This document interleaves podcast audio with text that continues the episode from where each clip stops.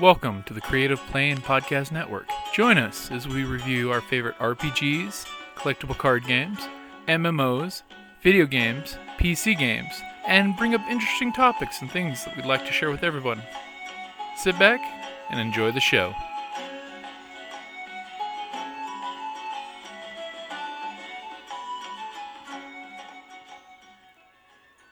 This is Kelly, aka Trixie from Ragnarok and Roll, a Scion to Ragnarok story, and Tilda Wimblewick from D&D Journey of the 5th Edition.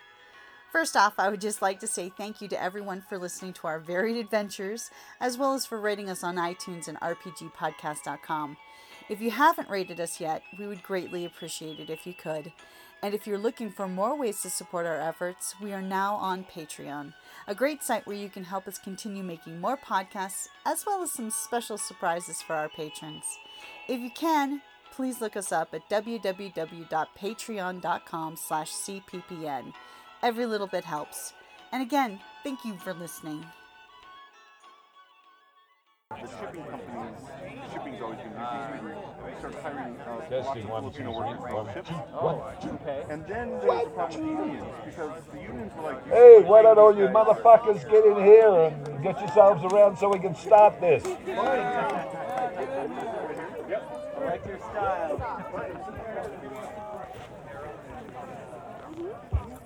Okay, I'll be blunt. I was talking to you assholes out there around the truck.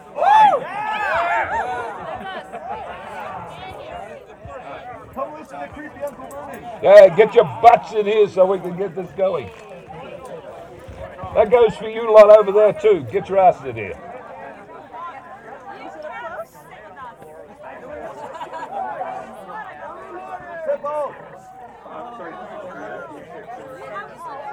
That's why you're here.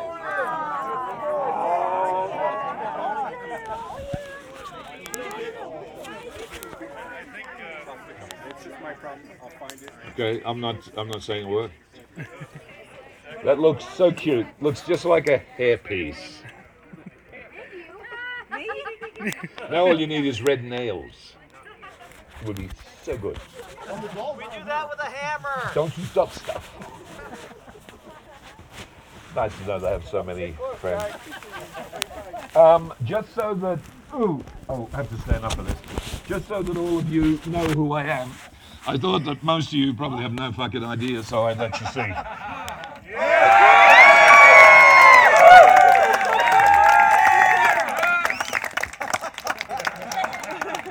are you again?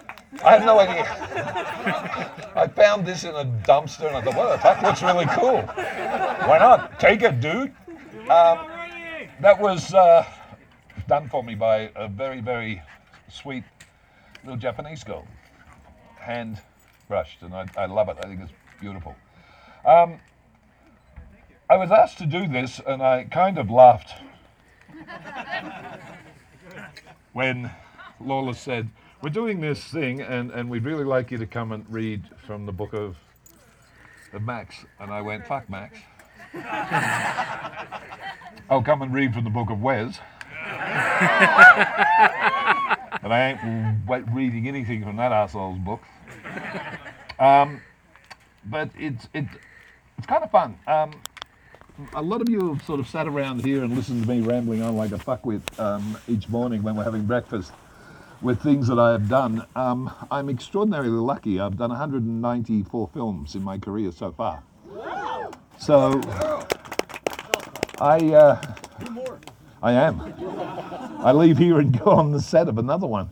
Um, I actually had uh, a couple of people in tears this morning telling them the synopsis.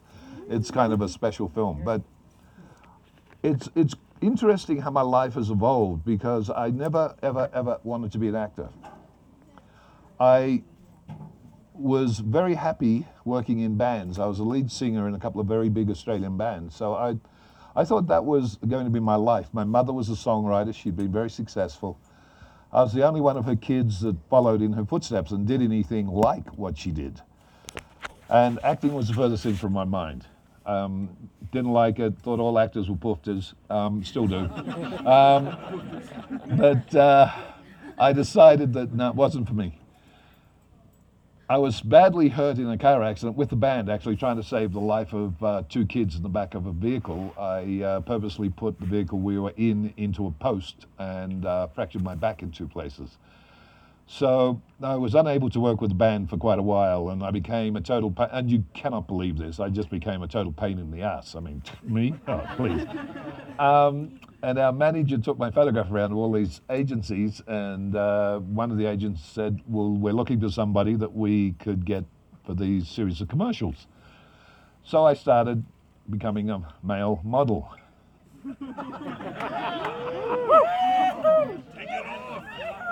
Seriously. Um, and that lasted all of like three minutes with me. Um, like, yeah, I'm not going there. Um, and I started then doing little bits and pieces on television, but I was working with one particular director. I was doing a lot of commercial work with him. And I used to graduate behind the camera because I love being behind the camera with the crew. I love crews.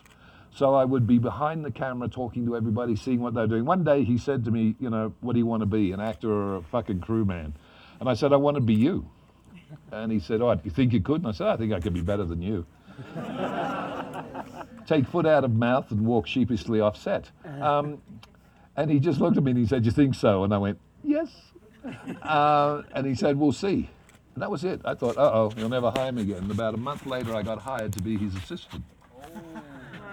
So I worked my way up from the ground to becoming his producer, and then I started directing, which was my thing. I loved it. I was like, oh, yeah, God has arrived.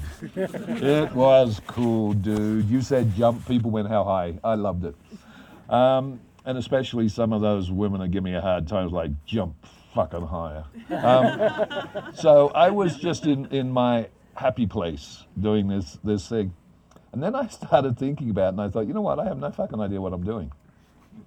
I don't know what an actor does. I should actually learn. That would be really cute.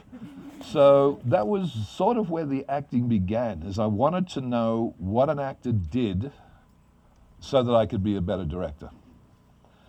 I got cast into Road Warrior. You're all adults here, so we might as well get to the dirty parts. Um,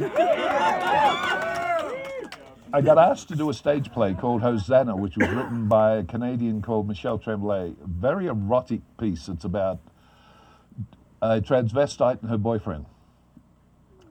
In the opening scene, I walk on stage dressed in leather, stripped naked, and masturbate to the audience who are about where you are. That's, that's the opening scene. There's two of us in the play for two and a half hours. And I end up kissing him. I am in bed with him. I do all and everything that's against anything that I am. You know, I was born in a little country town in Australia. I rode horses. I rounded up sheep. I was the all Australian boy, you know, and, and actually kissing a guy was kind of the last thing that my mind ever went close to. But it was interesting that we were doing a performance, and George Miller's girlfriend happened to come, saw me, and contacted George and said, I've just watched a young man who's just starting into acting, and he's fearless. He has no fear. He does not care. He gets out there. He puts it all on the stage, and I mean all on the stage. Um, you've got to see. And George Miller came down, saw me, and henceforth I was asked to do Road Warrior. I'd never done a film in my life. I'd done three television shows in bit parts. And I said to George, I can't do this. And he said, why? And I said, because I would fuck up a good movie. And he said, no, I think you'd be perfect. And I said, no, it's not going to work. And George Miller has this cute way that when you say to him, I'm not doing it, he looks at you and goes, uh huh. and you say, no, I'm serious. I'm not doing it. Uh huh. Can you try the costume on? George, it's no use. I'm not doing it. Yeah, yeah turn around. Uh-huh. Actors are dumb. Can we see you with the mohawk? I'm not doing the film. Yeah, I know, I know. Just the, the mohawk. I did it all. And then he went, yeah, perfect. And I went, mother of fucking. So I got roped into doing the film. Um, thereby hangs my career. That if I had never had a, a person like him who had more faith in me than I had, and this is for you, there's no such thing as not being able to act. Everybody acts. I mean, little kids, when they're born, they come out of the womb acting, for God's sake. They're the greatest actors in the world. Little kids, they want something. What do they do? Throw a tantrum. It's called acting.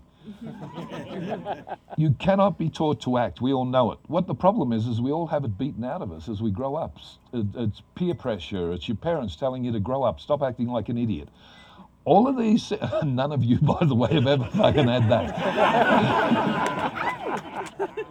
you get this whole peer pressure thing where you have to conform. You have to be one of the normal people, so to speak. Some of us don't do that. Some of us slide under the radar and just forget all that shit. Um, and that was basically is what happened. So you cannot be taught acting. It's a natural instinct we all have. But you can be shown the technique and you can be shown the parameters. Acting to me is a very simple thing. It's a square box. When a director talks to you, he gives you all the things he wants put in that box, all the furnishings, the doors, the windows, everything, and it is your job as an actor to place them where you want them to be. Once you have that room furnished, it is now your job to work within that framework.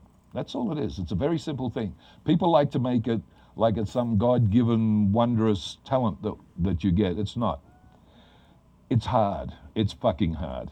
Um, it's, it's excruciatingly hard at time when you've got Arnold Schwarzenegger kicking your ass and you're kicking back. It is excruciatingly hard. Um, but it's something that gets into your blood. You know, it's, it's worse than a drug. I gave up acting twice because I got pissed off with it. And I went into withdrawal. Basically, I, I became this total asshole who was nasty all the time, bad tempered. I was in withdrawal from something because when you act, the adrenaline's always up. When you're not acting, the adrenaline's down. So you get this up and down thing. There's no middle ground. And so I was just a druggie, a withdrawing druggie. So I went back into acting to get rid of it. Now I'm back directing, which is really cool, and acting, which is a lot of fun. The whole point of this is, is what I'm trying to say to you. I adore all of you, by the way. You are so fucked up, but it's so gorgeous. I really, I really, really do. I think you're just so special. And I say that in the sweetest way, by the way.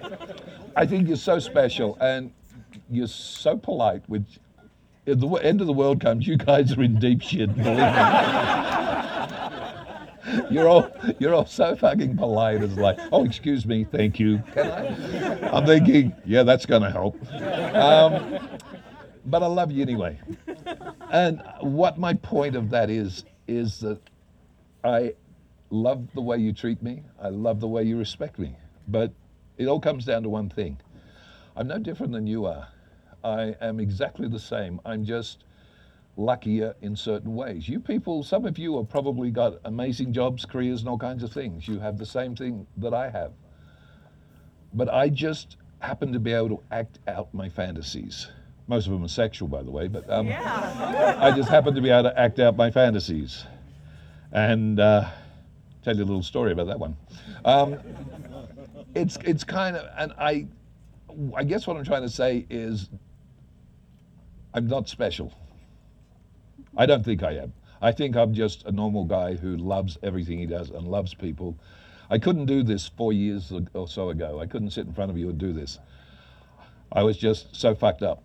Now I just realize that because of you and because of the three, four, five, ten million other people who buy, watch, and see what I do, I have a career not any other reason. It's because you like what I do. You want to watch what I do. You like something I did. I was fortunate to be in one of the best apocalyptic movies that will ever be made. I think that out of everything George has done, it was the most perfect because it had a beginning, a middle, and end. You knew who all the characters were, you knew why they were there, and it played out to the last frame. That's called cinema. And I mean, I was so proud to be part of that. I mean, that was something that I will have for the rest of my life. No one can ever take away from me. It's one of those films that won't die. You know, people talk to you about it all the time. You know, you go somewhere, and the funniest thing is, which I love, people come up and they'll go, oh, blah, blah, blah, Road Warrior. And I go, yeah, it was really cool. And then Mel and they go, oh, fuck him, you were wonderful. okay. Nobody talks about Mel.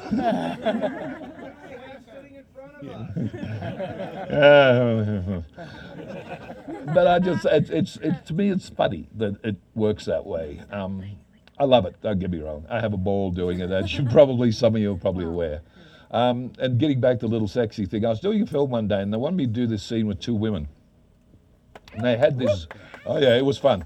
They had this gorgeous little girl that they wanted to be the main one, and I looked at her and I went, "Ain't happening." And the director said, "Why not?" I said, "She's what, 12?"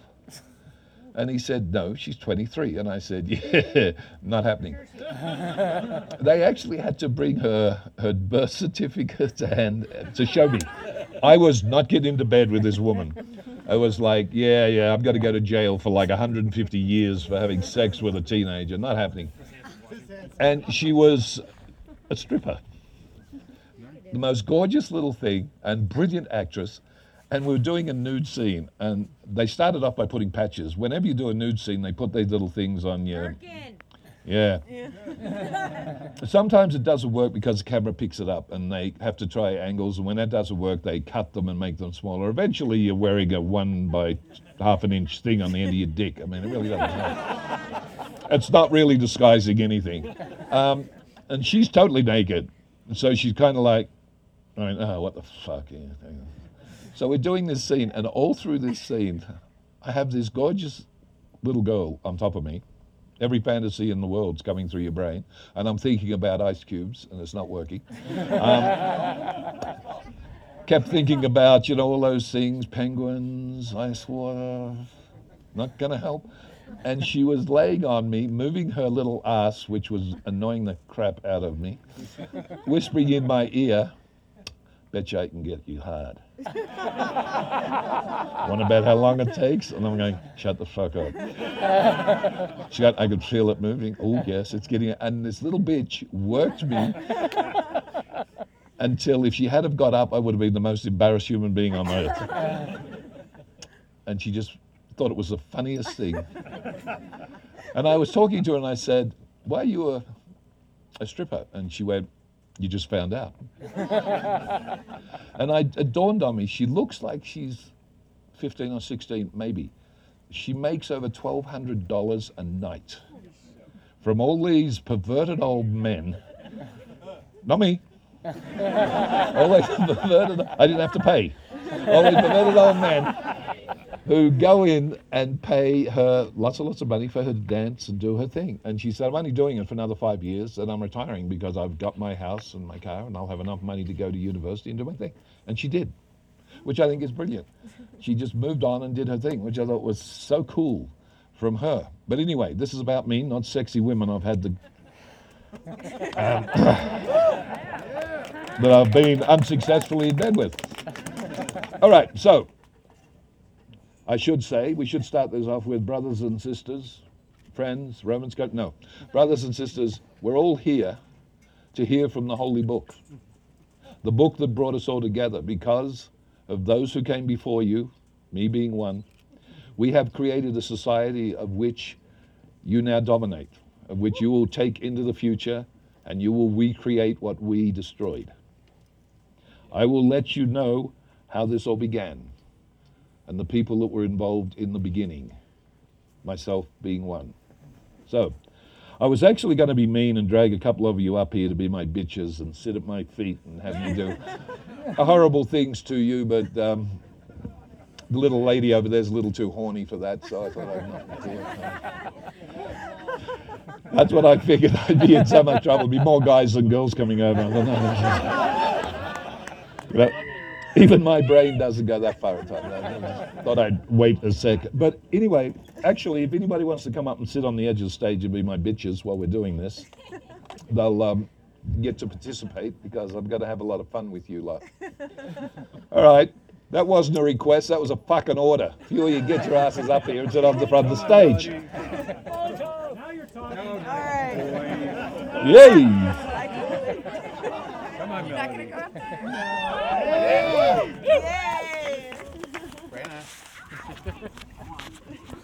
This is what I love. The first thing up here are three guys.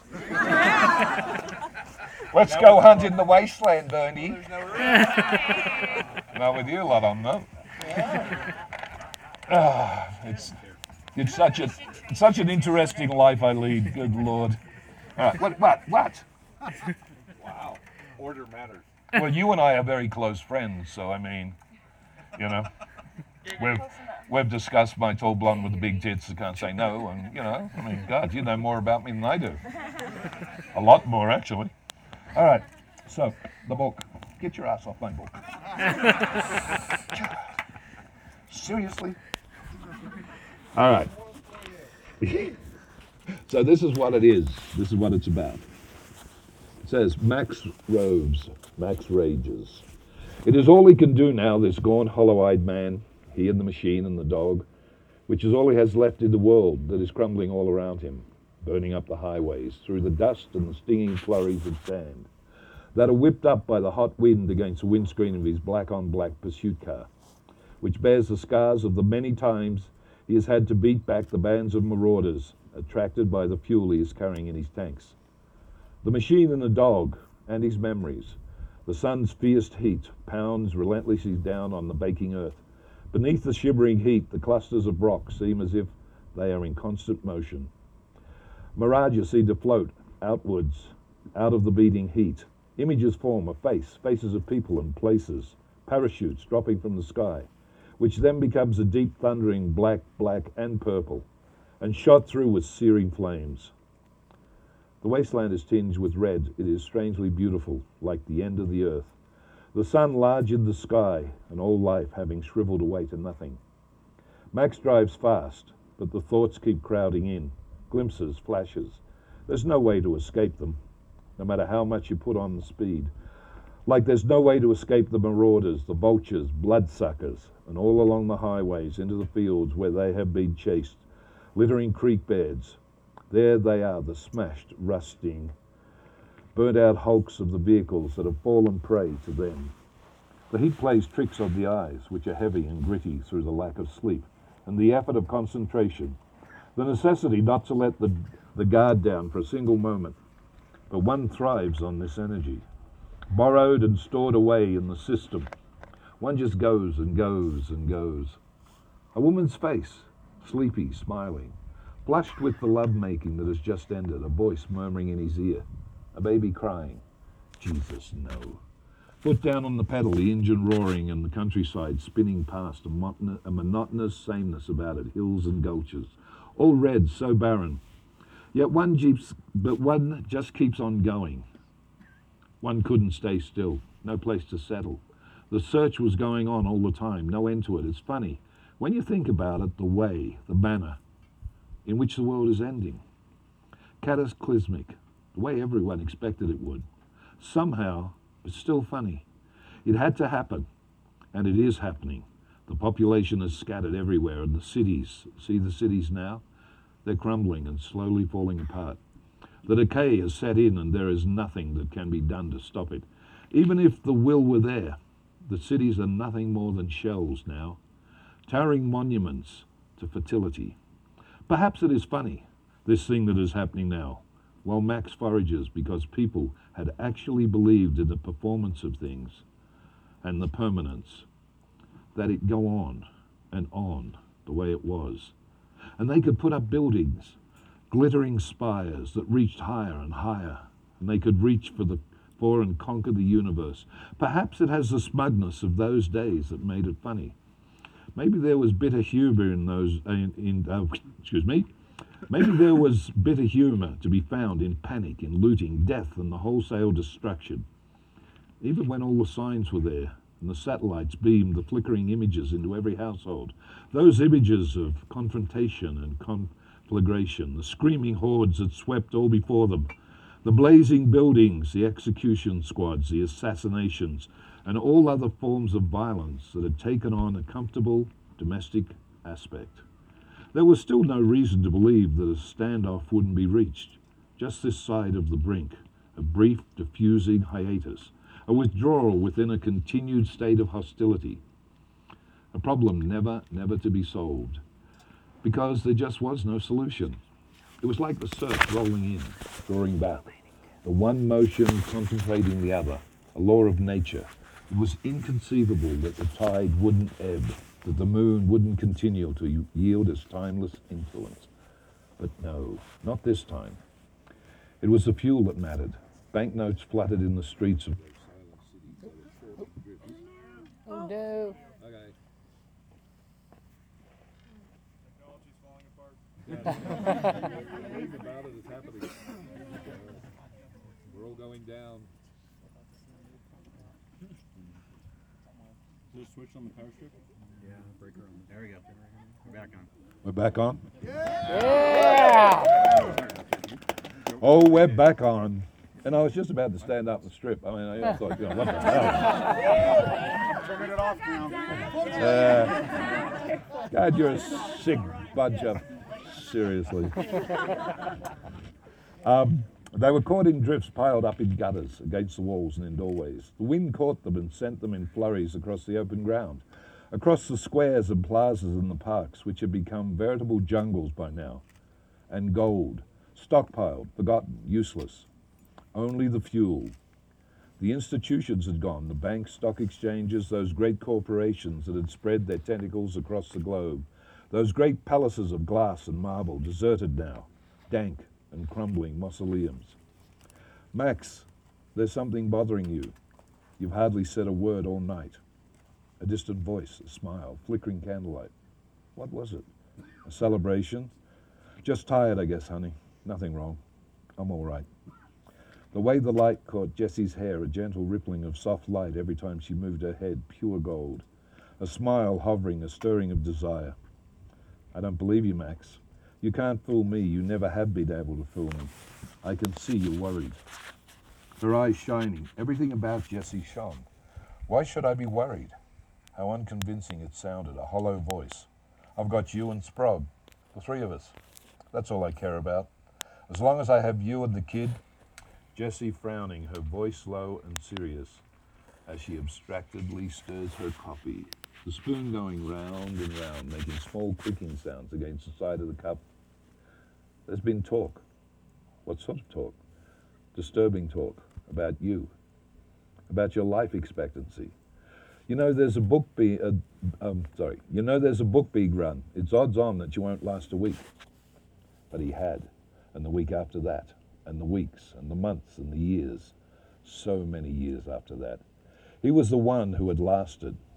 He was the only one left, and frankly, there were times when he wished he wasn't. The contented roar of the powerful engine, hands loose on the steering wheel, and a cloud of dust rising behind him as he sped through the weird, arid country. With its isolated outcrops of rock, the dried riverbeds, the clumps of saltbush and spinifex.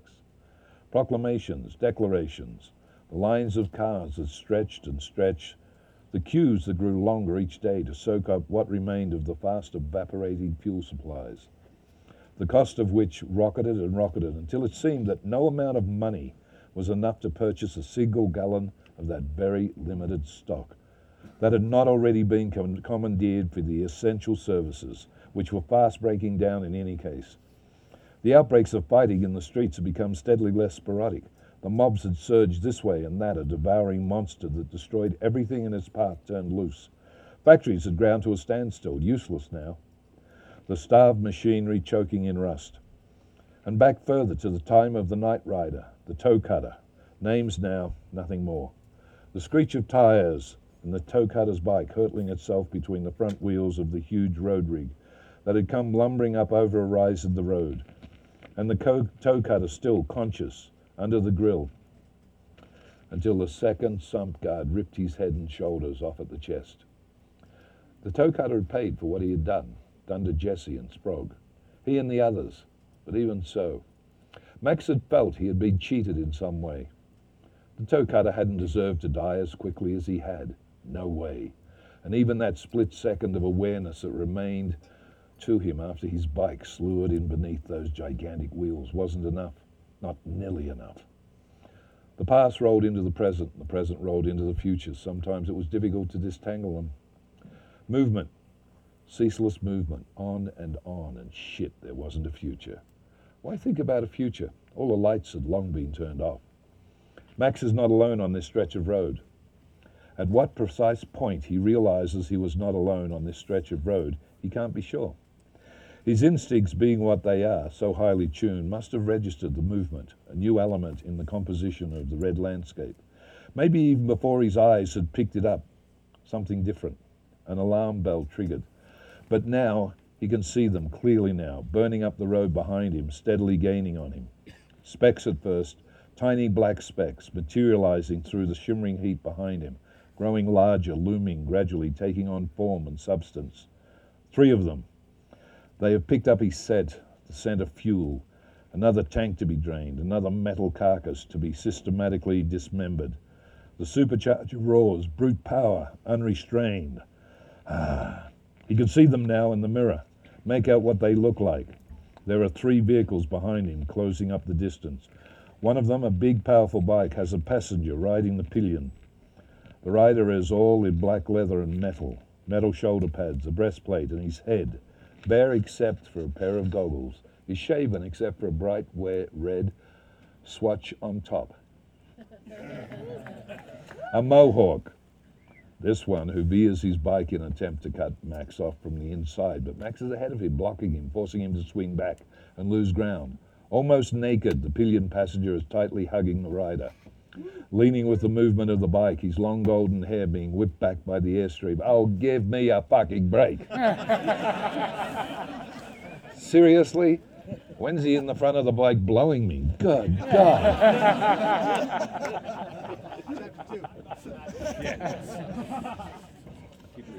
God. Very nice. There is the bike, then the chrome and brown street racer, and then the dune buggy covered with animal skins. The noise of the engines hammer through the rippling heat. Max swings the black on black.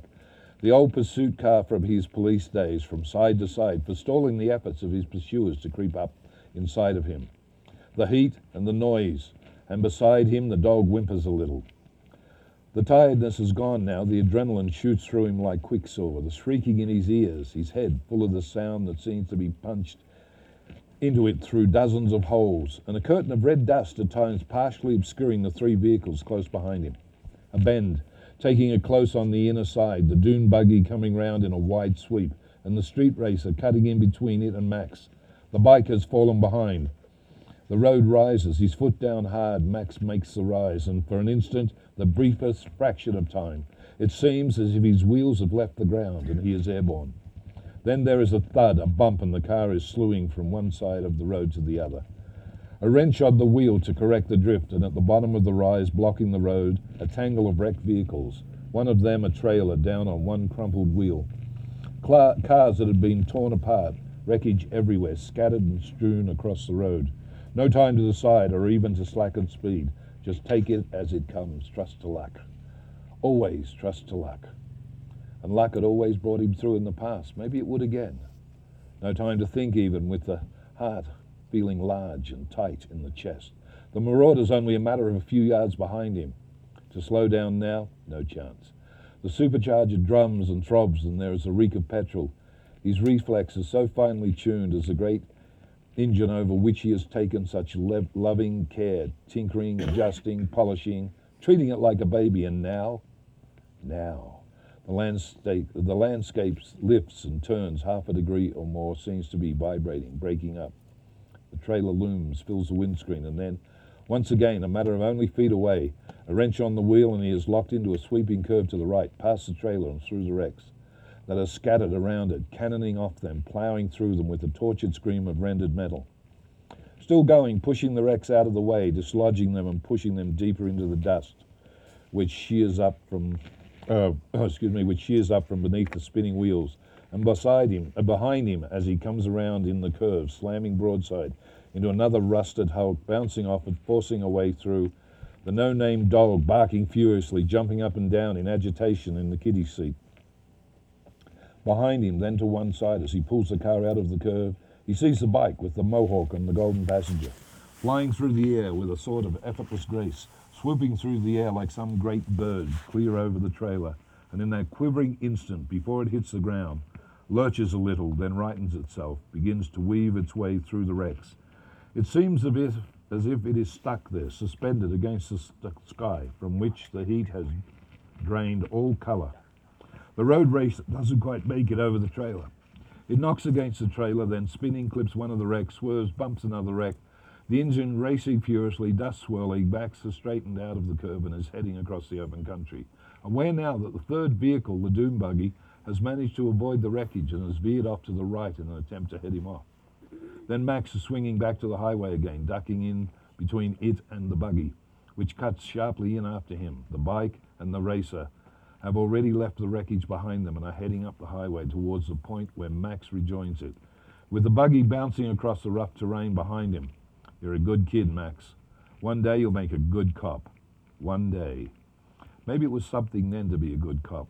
Maybe it meant something to be a good cop. One thought about cops in those days. Bad people and cops. The division was not always so clear cut.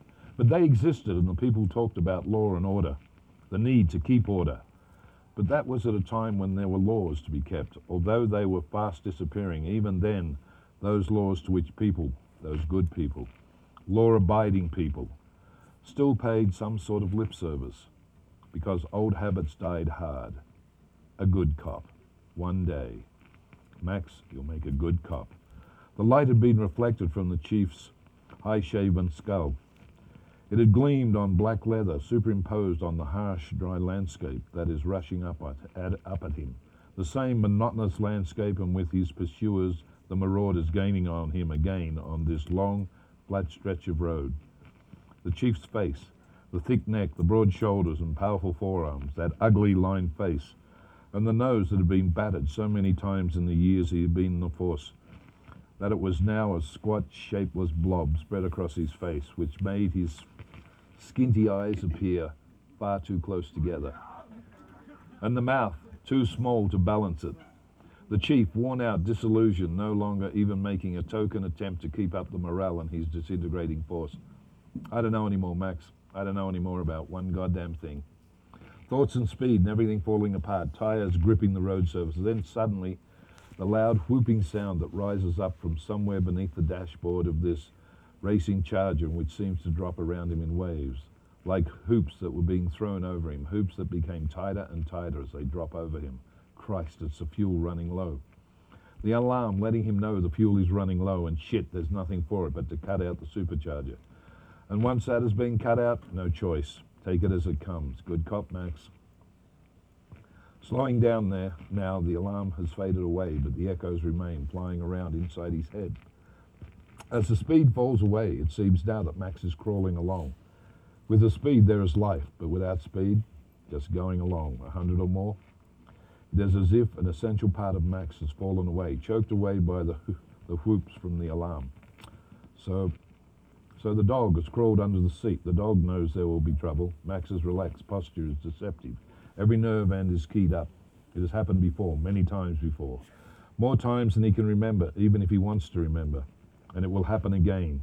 Expect it, waiting, the marauders fast closing the distance. The bike is coming up on the passenger side, looming up in the corner of Mac's vision.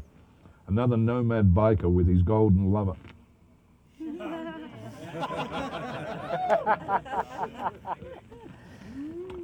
Another nomad lighter with this very imposing blonde boy sitting on another bike. Another nomad, another nomad biker with his blonde lover clinging, clinging tightly to him as they draw abreast. Brief impressions, disjointed and click-ish. The biker raises something and aiming it at him, a bow. It looks like a crossbow, but there's hardly time for Max to notice it. It really registers that it is a fiery mohawk, that the fiery mohawk is aiming it at him as the road racer is drawing up on his side, the passenger and the road racer, also raising a, rep- a weapon and glancing at it. Max can see that it is a gas-powered porta-pack gun with the large rounded barrel out of which protrude six metal arrows. The finger tightens on the trigger. Bracing himself, Max hits the brakes. The locked tires screech their protest as the car skids until it is almost at right angles to the road. Caught unawares, both the bike and the road racer surge past him. Just as the porter pack looses its deadly arrows, the car is still shuddering, shuddering as Max lines it up with the road again. As two of the arrows smack uselessly against his side and as one of them thuds into the fleshy upper part of the biker's arm. The bike swerves and leaves the road, weaving erratically across the dry, rutted ground. And that's one of them out of the picture for the moment. Maybe not very long at that. Once the rider has picked up his balance again and brought his bike back onto the road, the doom buggy is still coming in across the country to try and head Max off. And the road racer just in front of him. So now that he has a slight advantage, it's time for Max to take the initiative. He can do something now. With that racer just in front of him, he needn't feel so useless, so much the victim. Changing down, hitting the supercharger again, and that low rumble rising to a high scream, and the great surge of power that lifts him and carries him forward, fast closing the distance between him and the racer, ramming into the rear of the racer. A bump, a jolt, a metallic clash of metal on metal. Wheels screaming again and again, drawing back slightly, then hurtling the raging machine against the racer. And now there is another intersection ahead of them, a low and a long road rig abandoned at the side of the road. The dune buggy is cutting right in now. It has almost reached the intersection, where beside the road rig there is a massive debris scattered about junk, bits of furniture, broken things. Max eases back again, nerves tingling now. A delicious feeling, in action, judgment, cool, calculating his chances. Then foot down again, the pedal press right to the floorboards, flush with the floorboards, the engine howling as the car springs forward again ramming the road racer, hurtling it away just as the speeding dune buggy bumps back into the road. Beautiful. What could be more beautiful or satisfying than to see the road racer smash into the rear of the dune buggy, catching it, lifting it, and flinging it away like a broken toy? What music there is in the echo of that scream that has come from the racer just as it is as it has hit the buggy and sent it spinning like a top into the side of the road rig. There is poetry surely of a rough and savage kind. And it seems that the action has slowed down enough to give emphasis to those curves and parables that are so intricately described. In the side of the in the side of the road racer sliding around in half circle and ramming hard into the power pole, which splinters and snaps with the force of the impact and slowly, slowly topples onto the road. There is no sign of movement from the road racer, and the dune buggy is nothing more than a pile of twisted, crumpled metal beneath the implacable bulk of the road rig. A wheel spins, dust settles along with the silence.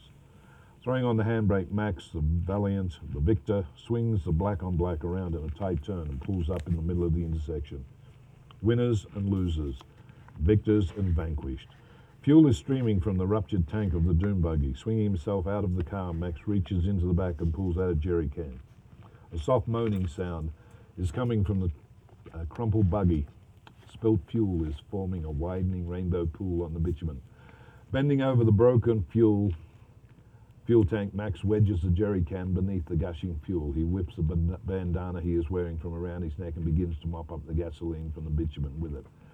For without fuel, they were nothing. They had built for themselves a house of straw. The gushing fuel rattles the can. Max squeezes the soaking bandana out into the can. The moaning from inside the dune buggy is barely audible now. That and the gasoline drumming into the can are the only sounds. Then suddenly, there is another sound. A shrill whistle that slices keenly through the silence and desolation. Max looks up and sees on the crest of a low hill overlooking the intersection the Scarlet Mohawk, straddling his bike and grinning down at him a figure in black leather and metal that glints in the harsh light, still with his arms around. Fuck. still with his arms around him, the golden boy's face is expressionless. It might have been chiseled from stone. Yet, oh, what? Don't stop. Don't stop. Yet, how sensual are its lines. They stare at each other for a long, vibrant moment. You're blushing. These two, wondering, Max and the grinning Mohawk, and then slowly, deliberately, his eyes never leaving Max, the figure on the hill raises one hand, closes it around the shaft of the arrow that is embedded in his arm, gives it a sharp tug, and the arrow comes free. A trickle of blood runs down his arm from the wound. Triumphantly, the biker, the biker nomad holds up the arrow, brandishing it at Max as he screams. His defiance and hatred of the man who has, for the time being, outwitted him. Then, slipping the arrow into the quiver at his hip, The biker guns the motor and swinging the bike away disappears from the crest of the hill. The sound of the engine fades into the distance and Max once more is alone.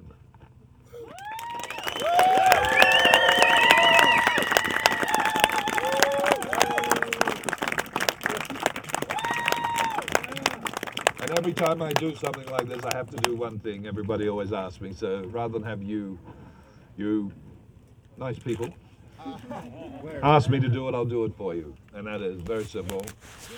When I swing into the compound and I go, You! You can run, but you can't hide.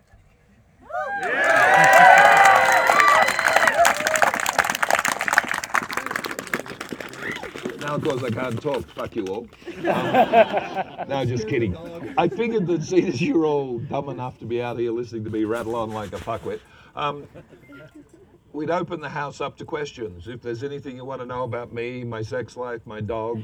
Are they even Are they related? Dog. Are Sorry? they related? Dog and your sex life very Strictly scientific Oh, totally. purposes. actor you've ever worked with. Who's what? The worst actor you've ever worked with. Me. The worst actor. Yeah. Faye Dunaway. The biggest asshole. Faye Dunaway. How's she in bed? She was not a nice lady, I'm sorry, but there's been very, very few people in my life that I haven't enjoyed working with, and she tops the list. Rescue. So, Rescue? Your dog rescue. Oh, you mean my wolves? Yeah. Um, Yes. I, when are we what? How do we donate? Oh, um, if you go online to wolfconnection.org, you can donate. That would be amazing. Um, some of you know, some of you don't. I'm very involved with uh, wolf rescue in California and wolf dogs, because California has a tendency to kill wolf dogs and things. California has a tendency to kill lots of things, um, especially creativity. Um, and uh, I uh, joined this the, uh, four, four and a half years ago when it first started. And uh, we had six wolf dogs. Uh, no, I lied. We had four wolf dogs and two wolves. One was a full blood gray, and one was a full blood timber wolf. And um, we just started looking after them because they were going to be euthanized if we didn't. So we started just um, looking. And there's a, a show on television. I don't know if you've ever seen it called Pit Bulls and Parolees. It was actually in her compound. She had this little area where there was these wolves that she had been given because the lady who owned them her uh, had died and somebody there was 29 and somebody had thrown poison meat over the fence and killed most of them. And um, so we ended up starting with these dogs. And uh, there was two brothers who were absolutely the most amazingly beautiful animals god ever created they were wolves crossed with Malamutes. They were absolutely huge and just adorable. And they were the pack leaders. And there was a couple of others that, um, who were older. So we, we started looking after them. We used to take them out for hikes up the mountain, do everything we could with them. And it slowly progressed from that to people wanting to come up and see the wolves and go on hikes with them. And uh, then what we did got around and we started being asked to take in wolf dogs. And it's very funny, the, the gentleman that was in, oh gosh, damn it, he was the, the guitarist. There's a, a, an ice cream named after him. Jerry Garcia. Jerry Garcia. Thank you. Jerry Garcia had two wolf dogs, and we called them the slugs. Because Jerry Garcia had fed them on people food all their lives, and they were as large as they were tall as they were long. They couldn't walk. They waddled. The- so, sorry?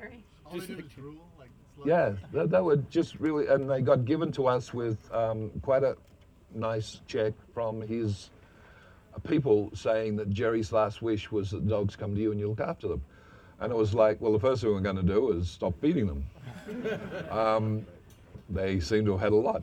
So we had to break them off people food and get them onto real food, and they lost all their weight, became really cool. One of them, unfortunately, um, died of a stomach complaint, but her, his brother is still alive with us and and a gorgeous, gorgeous dog. Um, we end up getting um, dogs that have been so mistreated. It's not funny. One of our dogs was found tied to a tree with barbed wire. Um, I, I can never understand what goes through someone's mind to put barbed wire around the dog's neck that's probably 12 months old and expect that it's not going to pull. So she now still has the marks and no hair grows on this line around her neck where she was um, tied. We get a lot, a lot, a lot of them from situations like that. People have this habit of buying wolf dogs because they look cute. They're fluffy, they've got big paws, they're adorable. They grow up to be 100 pound to 120 pound uh, wolf.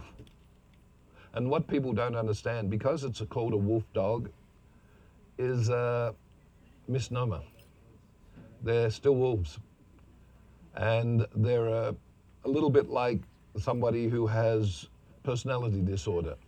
They have a wolf and they have a dog, and they fight with each other inside their body. Which one will become the dominant feature? A lot of wolf dogs become wolves as they get older. They're very doggy when they're young. As they grow older, they become wolves and they become very wolfish and they um, have very wolfish habits. One of them is that wolves hate being on their own. They're pack animals. So if you have one, you got to be with it all the time. It ain't gonna like it if you're not. It will tear your house into very small splinters. Um, and enjoy doing it, by the way. We, for a test one day, just for the hell of it, we put a sofa bed, brand new, in the cage with two of our wolf dogs. It lasted six days. And at the end of that six days, we had enough of what was left to put in a little plastic bag. That was all that was left of this. I don't know if they ate the friggin' thing and were shitting out bits of wood for months or what, but they got this thing to be. They do that to your house. People don't get it. Then when they get them and they get to that point, they put them in pounds and the pounds euthanize them. So we try to get as many as we can. That's my big thing in my life. That and kids. Please don't take that the wrong way. I don't have any, but I adore kids. I love, um, I love working with kids. To me, there are two things. People like us, you know what? We're old enough, dumb enough, stupid enough to look after ourselves. When you're 10 years old, you're not. You need somebody who will stand up for you, somebody who'll be there when the bully's kicking the shit out of you, to be the one to say, you know what, come here, let's do this next time he does it. And unfortunately, a lot of people don't do it anymore. They just let it go on and on, and people commit suicide over it. And especially cyberbullying. I don't get that. I, I find that, that that is just some kind of thing that's come out of the fucking earth and down it comes, and now everybody's cyberbullying. You know, you're a fat little shit. I'd go up and grab him by the throat and hold him on the wall and say, "Excuse me." Um, but that's that's me. I have these things. I do everything I can for kids and for animals. I have a big passion for animals. I have photographs all over my house of me with lions, um, with chimpanzees, with a tiger. Um, I was very fortunate that the property we now have for the wolves was once a compound uh, where a lot of animals were trained for the films, and one of them was a tiger.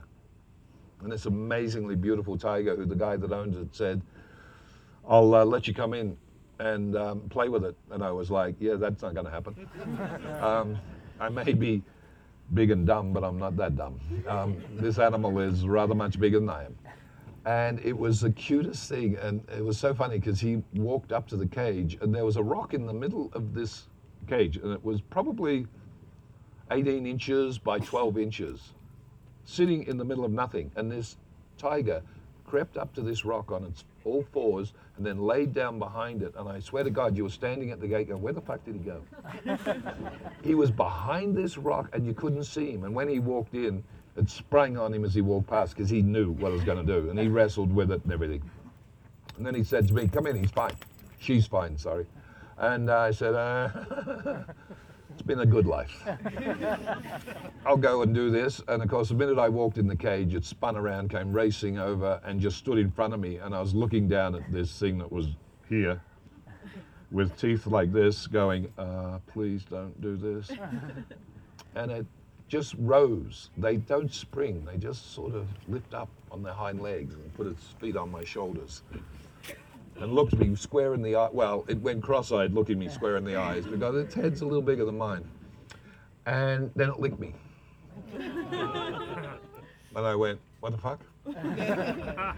and it started to purr. So I had this this really good friend who I it was just like a big cat. It was just the most adorable, adorable animal. And uh, he moved to. We got the property because he moved to Texas. He couldn't handle Californian bullshit. Um, so he took all his animals, and she died two months after he got to Texas. She was very old anyway, but it was just it was heartbreaking. Um, he wrote to me and sent me this whole thing because he knew how much I loved her, and he sent me this thing on her, and she was just the most adorable animal. I mean, all animals to me, not because I'm Buddhist or any other thing. I'm a great Buddhist. I swear like a fucking trooper. Um, but then Buddha says nothing about language. Um, all animals to me deserve the same respect we give each other. I don't care who we are. And I, I am very serious about this. My mother brought me up. I am quarter Aboriginal. Um, before I had a very bad car accident, my nose was much wider, which was very Aboriginal. And they rebuilt it because I sort of indented it into the front of the car.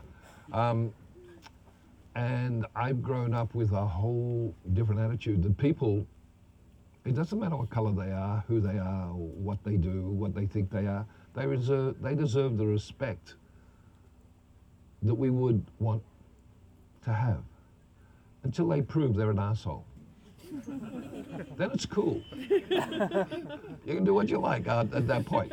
But to that point, they deserve to be respected and to be treated with respect. We all do, everybody.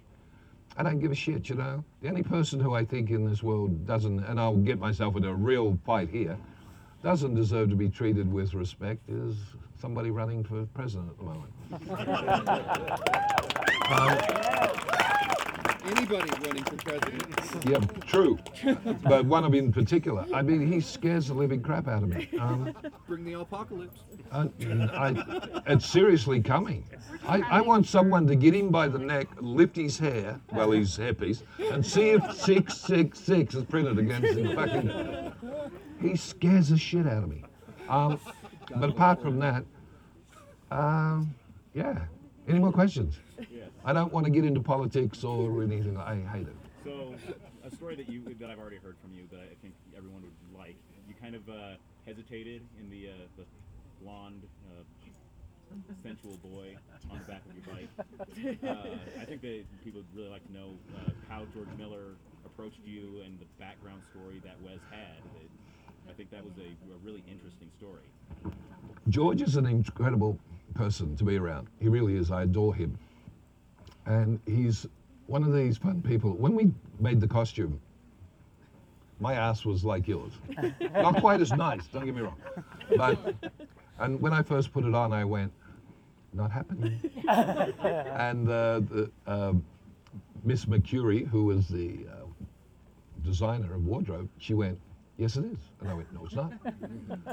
And, and she said, why? And I said, because every time I jump on and off the bike, I'm going to have scars. And she went, what? I said, I'm jumping off bikes and on bikes and running through things. And I don't like my bare ass in the wind. and she went, oh, all right, well, we'll give you a little flap. Because at some stage I had mentioned to her that I always wanted to play an Indian. so I got to play one. Um, and she made all the costume. I did my thing, and then George was talking to me. He said, "We've got a, things that we have to do," and um, they were casting stuff. And this blonde boy came in with the pizzas, and George went, "Want to be in a movie?" he became the my little bosom bum buddy on the bike, which wasn't supposed to be the way it was. In actually, in the book that's written on the script, it starts off with a scene of a um, farmhouse on a hill, and all the marauders ride up to this farmhouse, except me. I'm down below watching. And they start burning the place. They drag people out of the place. They're killing people. They're raping the, the woman. And this young kid, blonde kid, comes running out of the house. One of the marauders grabs him by the hair and pulls him back, puts a knife to his throat. And I have ridden up by that time, and I just, I stop him. I just look at the kid, and he can't talk. He's so traumatized by what's going on. He's trying to talk. He can't get anything to come out. And I put him on the back of my bike, and I ride off. The next scene is the one I read there, where we're riding down the road towards uh, Mel. And um, because I'm a smart ass and always has been, George and I used to have these great little arguments about shit. And one of them was that I had to always be straight. Because I used to love sending my character up. He's got a fucking blonde boyfriend, I might as well be gay. and George would get really mad with me. So one day they've got a Japanese film crew and they're filming me. And I'm being a smart ass and I'm up on the boardwalk and I'm pressing up and down the boardwalk. And the guy's asking me questions and I'm going, oh, let me think about that. You know, where's, and doing this whole thing, and having, I'm thinking I'm hysterical. I am just so fucking funny. And when it all finished, I sort of turned around to walk off, and George is two feet away from me, and I went, "Oh, uh, George!" Ha! Uh. and he just looked at me and he went, "Going over to the fat lady sings, Vernon." And consequently, that opening scene got cut out of the movie. My punishment. But uh, it was worth it. it was totally worth it. Just to be a little shit. but the funny side of that is, is Mel Gibson, whom I adore, by the way. I love Mel. I think he's a brilliant actor, amazing director. Um, what he does in his private life, I don't really give a shit about. But the only thing I've ever said to anybody is, has anybody ever heard the other side of those videotapes? We've never heard a word. All we hear is him. What did they say to get him pissed off? As I said to someone that was interviewing me, want to come for a ride on the freeway with me? You might understand what I'm talking about. I become the devil. Seriously. I am spitting fire. I have horns. I want to kill something when I'm on the freeway. And I have tried at times, take my word. But I've gotten out of the car and terrified women. Um, and it's just, you know, we all have a temper. I don't give a shit who we think we are. We do. And I think the difference with a lot of people is that when you explode, it's over and done with. When I get mad at someone, I will say what I think, and that's it. It's ended. I don't have any hard feelings or they give a shit. I'll go and get a glass of beer and we'll all have a drink. What the fuck? Um, but a lot of people can't do that, which is a shame. And I think that is the problem of what's they've pinned on on Mel, um, trying to make him into. And also, you got to remember, he went and did a, a, a film that was against the um, Catholic religion, against the Jewish religion, and he did it in Aramaic. And he put his own money in it, he made, at last count, $650 million. He wasn't liked because of that. Nobody wanted to do that movie. They didn't want it done. He did it. So he bucked the establishment. The establishment, establishment fought back anything that they could find on him. Not a nice business we're in. But um, it's, it's kind of fun if you keep low key. Nobody has a clue who you are. yeah, except all you shit. but uh, no, it's, it's, it's fun. And um, yeah, that was the little boy blue, blonde boy. Any serious questions?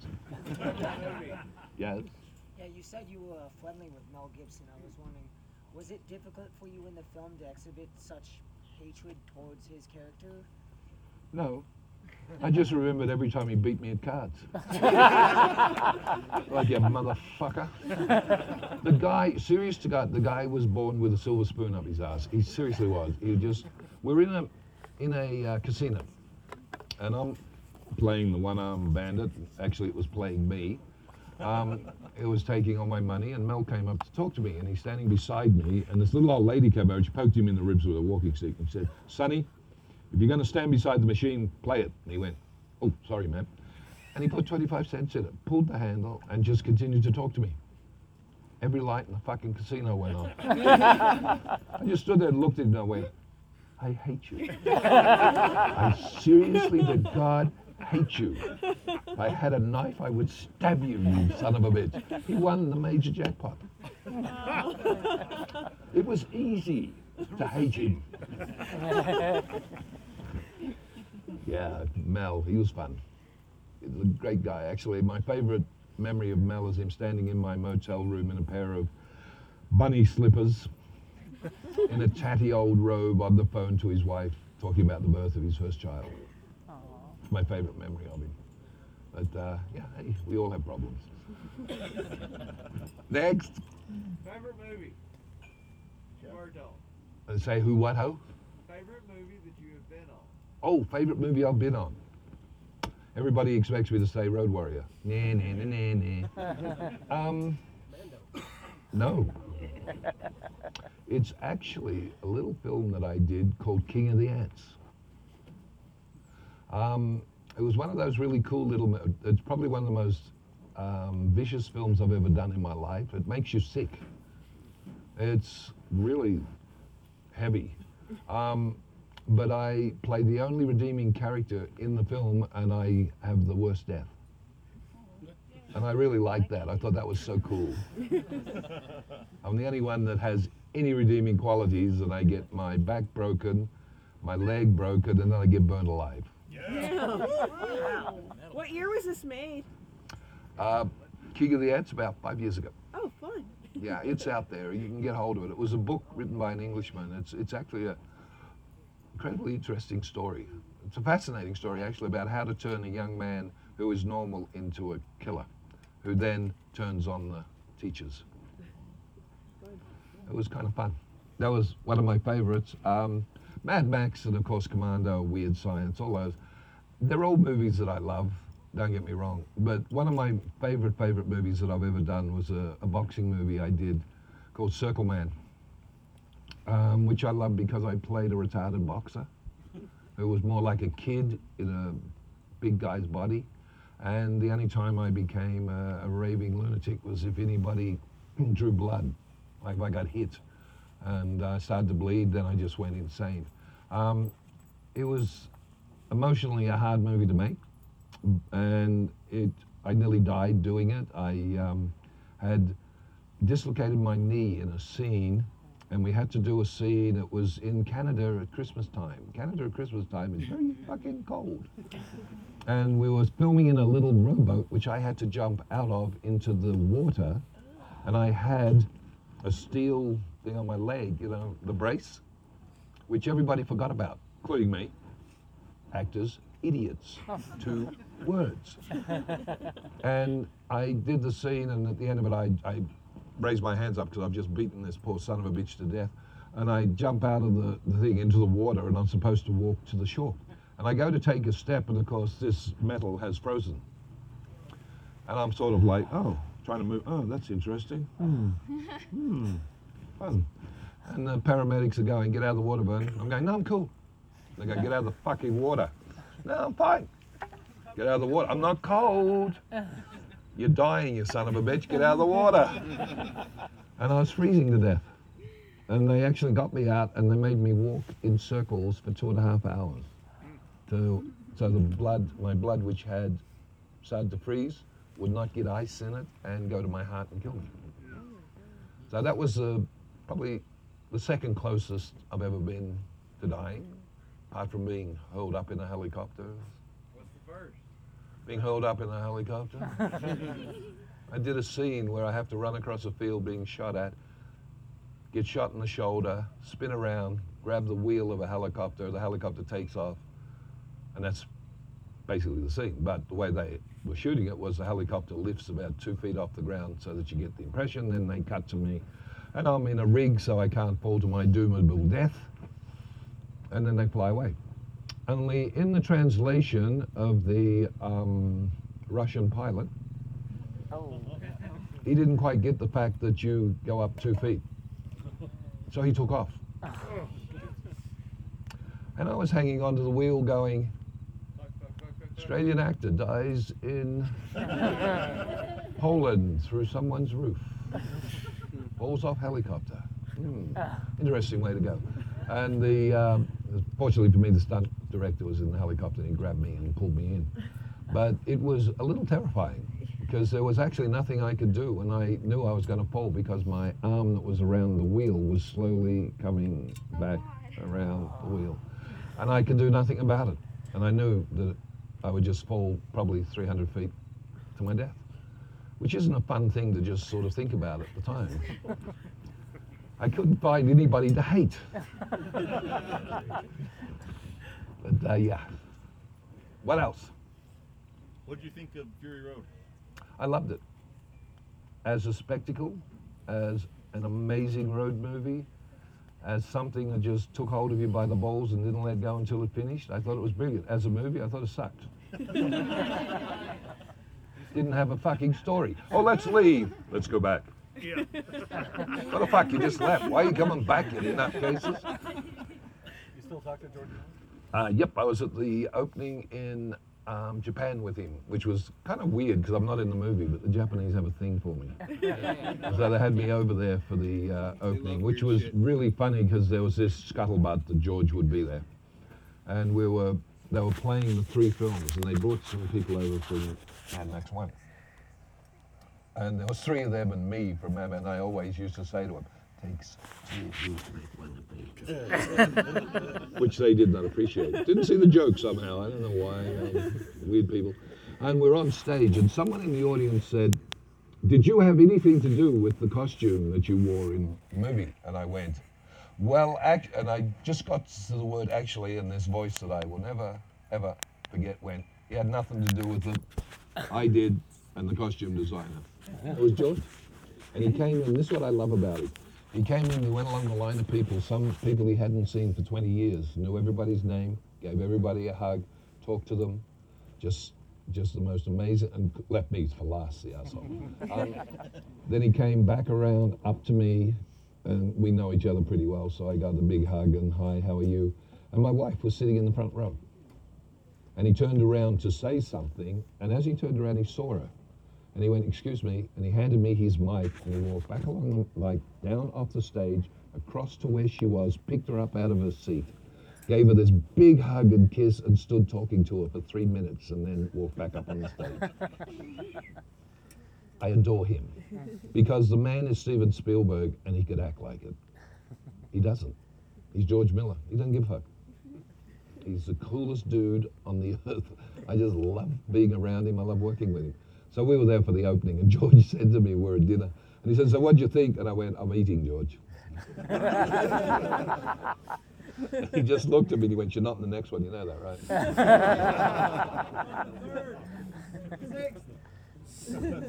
Uh, no, he's got he's got a problem, and we talked about this. That when when they were going to do Fury Road, there was this whole big thing of where people went on the internet saying, you know, we want Wez in, in Fury Road.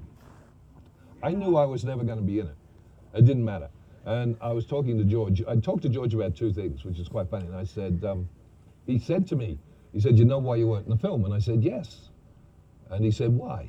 And I said, because you, and I always like to say, I said, because you created this amazing character that just became a bit larger than life and too well known. And everything about me, if I open my eyes, my mouth, any fucking thing, I become Wez again. And he said, well, number one, you created. Um, and he said, yes. He said, there's no, he said, I could have put a bag over your head. The minute you went, people went, Wez. and I agreed with him. They were making another movie. They weren't doing the remake of Vernon Wells in Wez. So I was totally in agreement with him. And um, he just couldn't do it. But he's he's sweet and lovable, and I'm sure he'll put me in one of the next two somewhere. I'll be a dead body or something. be hanging off a truck. I'll be the boy on the back of Tom's bike. Mm. Yeah, that fucking helicopter. You know the crash scene in the film? Yeah. That happened. It wasn't part of the script. They were following the helicopter, went, yeah, and they went, oh, that looks good. Somebody go and get, uh, what's his name, put him in the seat, and we'll just take it from there. Mm. George will use anything. He's kind of fun to be with. Nice man. Any more questions? We haven't even gone to my sex life. This is amazing. Tell us about the stripper. Number of threesome. there you go. Tell you what. This is gonna be my question. What? Number of threesomes. Oh, how many threesomes? I don't know. Hmm. It's a good problem to have. Let's see what happens tonight. I like to say that my first wife became gay. Whether oh you motherfucker. Now you'll fucking remember me. I love you. Thought Mean it. I got an interesting question. I have found them to be incredibly comfortable, and did you find a loincloth as comfortable as the costume as legs?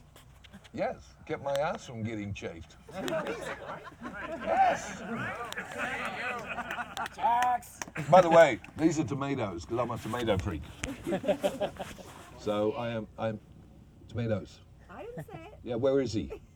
Mike, I'm over up here. there. Whatever. Yeah, you. Hey, you fucker, come and get my tomatoes. You can pass it to me, I'll give it to you. And if you give them to anybody else, you're a dead person. But um, yeah, I, I, it's you know, it's all fun. Until, as they say, it's all fun until someone gets their eye poked out. Um, but I could not wish for anything better. If someone once said to me, you know, what would you do if you had it all over again? And I went the same. Um, I might just start acting a little younger. Um, I did um, Mad Max when I was 33. I was a football player. Came off the footy field and did a stupid movie where my dick showed, and I mean a stage play. By the way, that became a sensation, that stage play, which was really disturbing. Side story that's very funny my mother, God rest her soul, who I adored to the day she died, still do, um, came to the opening night with my sister, my brother, and my auntie, and sat in the middle row, dead center. My mother hates one word, or did hate one word, and that word was fuck. In this play, I said fuck at least 112 times. Oh, I was, because I was waiting for her to yell at me. And I was terrified of going on stage because I thought, oh my God, the minute I say fuck, she's going to stand up and go, "Baran!" So I go on stage, and of course, first thing I have to do is strip naked and masturbate. And then I, I wasn't thinking about that. I'm thinking I've got to say fuck in about three minutes. I know what's going to happen. So I get through the whole play. She doesn't stand up. She doesn't yell at me, and I'm like, oh, this is so cool. So I get dressed. I go downstairs, and this is how brilliant parents are, by the way. My mother was the best at, at what she did. I walk downstairs. They're in the bar. I walk into the bar. My mother and everybody standing there. My mother has this gleam in her eyes because was, she was living her fantasy through me. Because she never got to be what she wanted to be because I got born. And um, I walked up to her and I said, What'd you think? And she went, You were very good. And I went, Thank you. And she's looking into my eyes, and then her eyes went all the way down my body to my crutch, and she went, And you have grown, haven't you, sweetheart?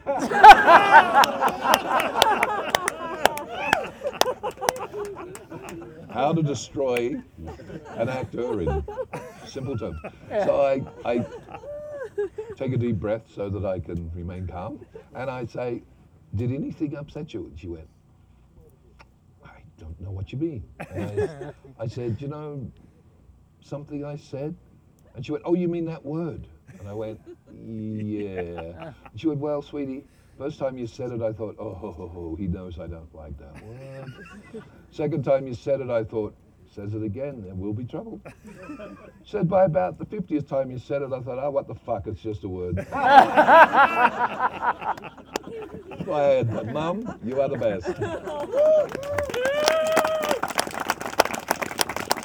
I really, really loved her for all my life, for everything she did for me. But the end to that story was my auntie's there, Auntie Rose, and I walked over to Auntie Rose, and uh, I said, Auntie, how- did you enjoy it? And she went, and swear to God, this is what she did. I put my hand out to hold her, and she took my hand in her hand, and she was holding my hand very gently and looking into my eyes, and she went, "You know." That you will always be my favorite nephew. I, I really love you, Vernon. And I went, Oh, thank you. Aunt." No, I'm not gay. and she went, It's all right. I understand what you have to be in the business you're in. I'm going, Auntie Rose, I am not gay. It was a stage play. And she's going, It's all right, sweetheart. I swear to God, till the day that woman died, I was gay. Didn't matter what woman, that's where the blondes with the big tits came in. Didn't matter what I took home. They were just handbags. I was trying to impress everybody that I was straight. My mother used to love it. She used to think it was the funniest thing in the world. So bringing home two big-titted blondes, how did that go? With my mother or my auntie? My auntie didn't give a shit because she didn't believe it. My mother would just look at me and go, I am not changing the sheets. And I'd go, I didn't ask. We had, I had the greatest relationship with my mother all my life. Um, she backed me in everything I did. Uh, it didn't matter what it was. I could walk into my mother and say, I'm going to be a hitman. And she'd say, How much is it going to cost for a gun, sweetheart? she was just like that with me. It was this thing that we had all my life. Uh, she was when she was when I was very well, uh, probably about 16, 17. I was going to clubs, and my mother was 32, 33, and stunning. I mean, absolutely stunning. And she would go with me sometimes. People would hit on her. I'd spend the night saying, "Get the fuck off my mother," and they'd be like, "Yeah, right." I'd be like, "Oh fuck." because she looked good. She used to like going out clubbing, you know, and dancing, so she'd go with me. It was really fun. And then she actually she got a brain tumor, and that all changed, unfortunately. But um, all my life, she was my biggest, biggest fan. And it was funny because when we were in the bands, every Mother's Day we would record a song for her, no matter where we were, if we were touring. And some of them are the most god awful things you've ever heard. Sleepy boys in a in a studio singing out of key, not good. She kept every one of them. And I made three porno movies when I was young. And my mother had a copy of every one of them. Are they online? I don't know, I hope not. And she would, if I was being a smartass at home with all my friends, she would bring them out and put it in the thing. She'd go, oh, by the way, here's what Vernon does. And I'd go, no. And all my friends would be like, shit, dude. I learned never to be a smartass around my mother. She would just cripple me. It was so much fun. But yeah, that was soft core porn, really. I um, actually could could not eat strawberries and cream for about two years after one of them. made. It was just like, and if they didn't smell all sort of hairy and I couldn't even eat them. Like, "Hmm." What? No judging. No, ju- yeah, no judging. Yes. When the end comes, I'm going to destroy all those fucking patches of strawberries. But yeah, it was kind of kind of fun. I've done everything I've ever wanted to do except for two films, which I hope somebody's actually writing one, and that is a remake of 12, uh, 20,000 Leagues Under the Sea, so I can play Captain Nemo. That's one that I really want to do, and the other one is the original uh, story of um, Lestat. And I can be the vampire. And it's really funny because someone was talking to him, and he's a very good writer, and he wants to do this, and it's an amazing story. He wrote, he um, did the outline for me, and someone said to him, "Don't you think Vernon's a little old?" And he went, "No," and he was being really serious. He said, "No," he said because the vampire was in his 60s. Everybody portrays him as this 20-year-old. He wasn't. He had lived a life. That's why he had so much intelligence. And that's why everything he saw became part of who he was. He wasn't a kid, he was this grown man. And he said, No, I want him to do it. And I went, and I hope to do that one too. But the 20,000 Leagues Under the Sea is the one I really, playing um, him. And just for fun, I'd like to be the uh, pirate in in Treasure Island. Arr. Arr, Billy, come here, boy. come play with my parrot.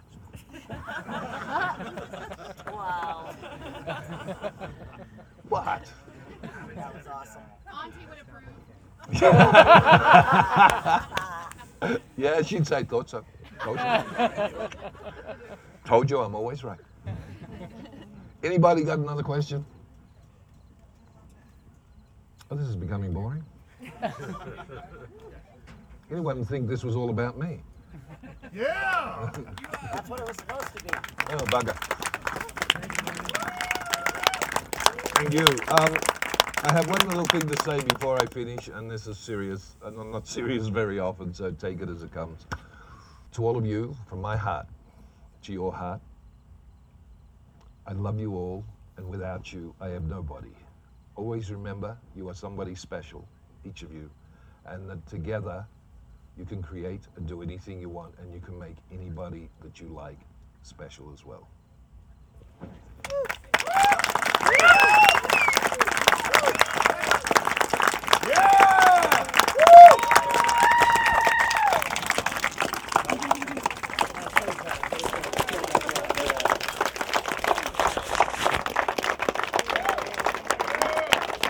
Oh, knock it off! Jeez.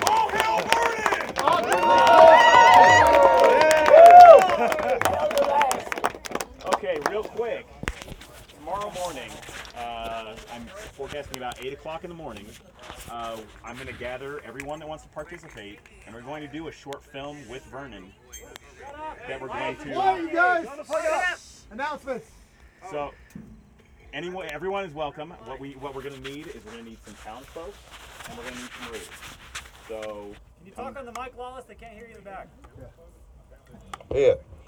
What he said was, there's a tall blonde with big tits that's coming into the.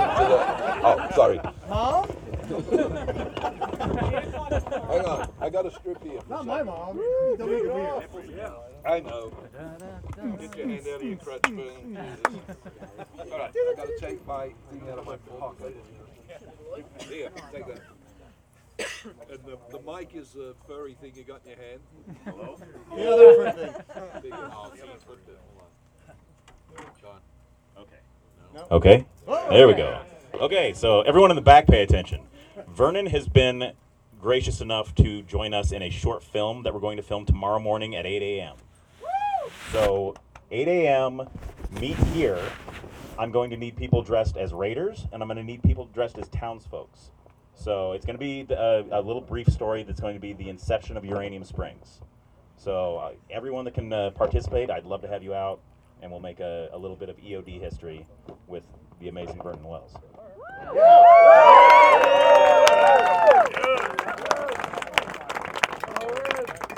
all of you dressed in costume except her.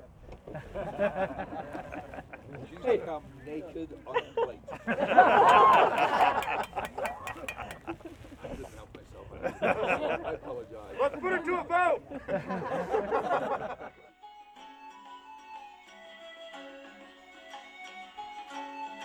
Thank you for listening to the Creative Play and Podcast Network. And feel free to enjoy our other shows such as D&D Journey of the 5th Edition and Scion Ragnarok and Roll, a Scion hero to Ragnarok story. Thank you for listening.